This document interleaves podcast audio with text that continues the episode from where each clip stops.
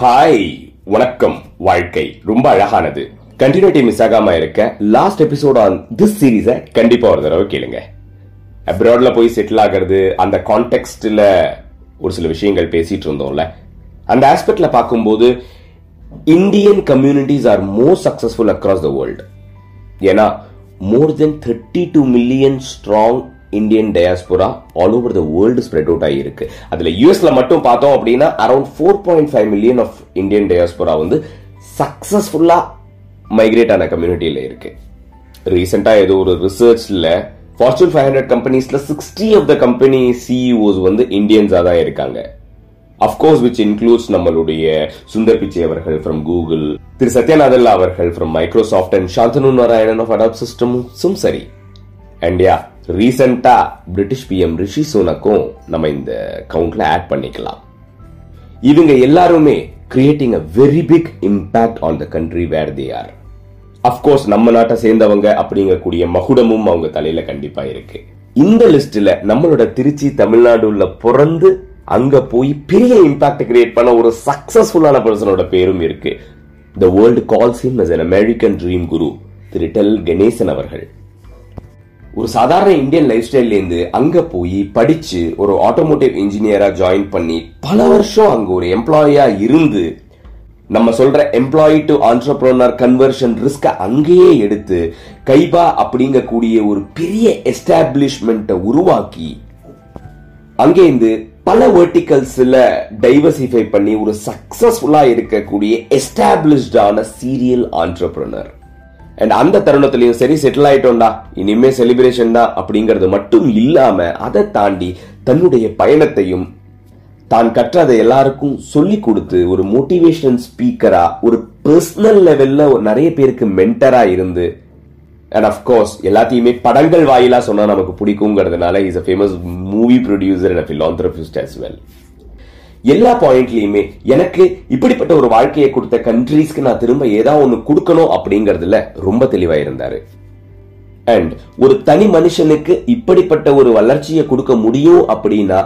அந்த நாட்டின் வளர்ச்சி பாதை என்னவா இருக்கும்? அந்த நாடு எப்படி இப்படி வளர்ந்தது அப்படிங்கறத எல்லாத்தையுமே நல்லா படிச்சு தெரிஞ்சு புரிஞ்சு வச்சிருந்தாரு. He also valued every single learning as a country as well அதாவது அமெரிக்கா அஸ் அ கண்ட்ரியுடைய வளர்ச்சியை மட்டும் பார்த்தோம் அப்படின்னா அதுடைய கான்ஸ்டிடியூஷனல் ப்ரொபிட்டி அதாவது மாரல் பிரின்சிபல்ஸ் வேல்யூஸ் என்னவா இருக்கும்? அங்க இருக்கக்கூடிய ஆண்டர்பிரினியர் எந்த கோணத்துல யோசிப்பாங்க? எந்த அளவுக்கு அந்த நாட்டுல ஒரு டெமோக்ராட்டிக் ட்ரெடிஷன் இருந்தது? எந்த அளவுக்கு பாலிசிஸ் எல்லாம் ஓப்பனா இருந்தது? மக்களுக்கு சுதந்திரம் எந்த அளவுக்கு கொடுக்கப்பட்டது? நீங்க வந்து அவுட் சைடு அமெரிக்காவா இருந்தாலும் சரி உங்களுக்குள்ள ஆசையும் தகுதியும் டேலண்ட்டும் இருந்தது அப்படின்னா உங்க கனவை நினைவேற்றுறதுக்கு இது ஒரு நல்ல இடம் அப்படிங்கக்கூடிய அளவுல அந்த கண்ட்ரி ஆனது எப்படி? அப்படி இருந்தும் இன்னைக்கு ஒரு குளோபல் சூப்பர் பவரா இருக்கிறது எப்படி அப்படிங்கிற எல்லாத்தையுமே நல்லா அப்சர்வ் பண்ணி படிச்சு தெரிஞ்சு வச்சுட்டு இருந்தாரு. அண்ட் இந்த படிப்பினை எல்லாமே அவருடைய தனி மனித வளர்ச்சிக்கும் ரொம்ப உதவியா இருந்தது. அப்படி இருக்கும்போது அவர் கண்ணுக்கு ஒரு விஷயம் தெரியுது. இப்படிப்பட்ட super power is in a danger as a country America ஒரு பெரிய டேஞ்சர்ல இருக்கு. ஃபியூச்சர்ல ஒரு பெரிய சேலஞ்ச் வரப்போகுது அப்படிங்கறத ஃபேஸ் பண்ணின இவர். அது என்ன சேலஞ்ச் அது என்ன problem what is the dangerous situation எந்த மாதிரி சூழ்நிலைகள் எல்லாம் வரக்கூடும்? அண்ட் அது எல்லாத்தையுமே நாம எப்படி ஹேண்டில் பண்ணி டேக்கிள் பண்ணலாம் அப்படிங்கிற தன்னுடைய தனிப்பட்ட கருத்தை ஒரு மேனிஃபெஸ்டோவா டிஸ்கிரைப் பண்ணாரு.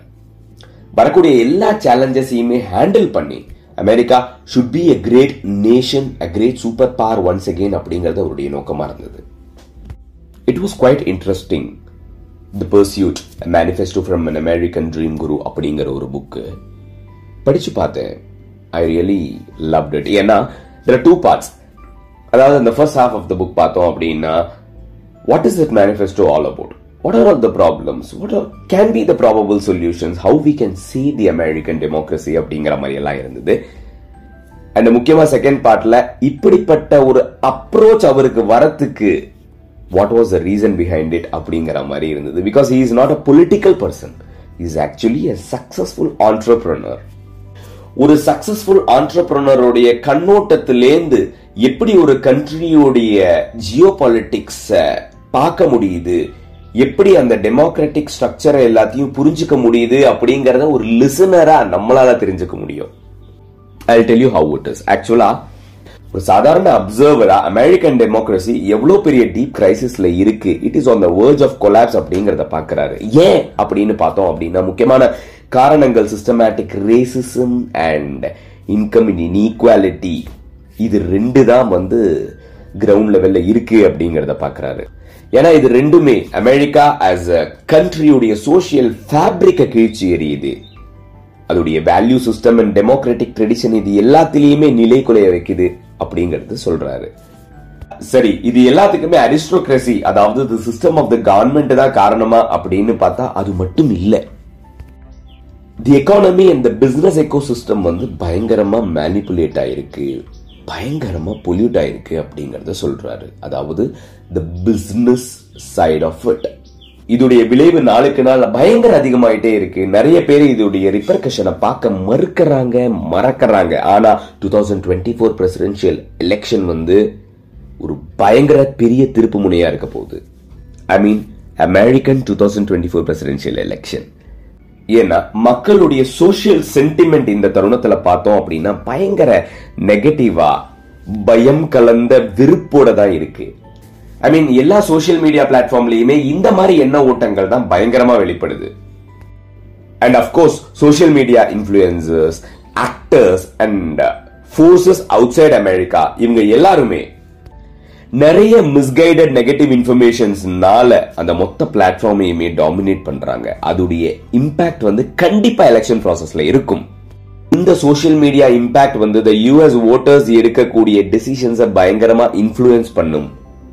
அண்ட் ஆல்ரெடி வீக்கா இருக்கக்கூடிய டெமோக்ராட்டிக் சிஸ்டம் வந்து இன்னும் வீக் ஆயிடும்.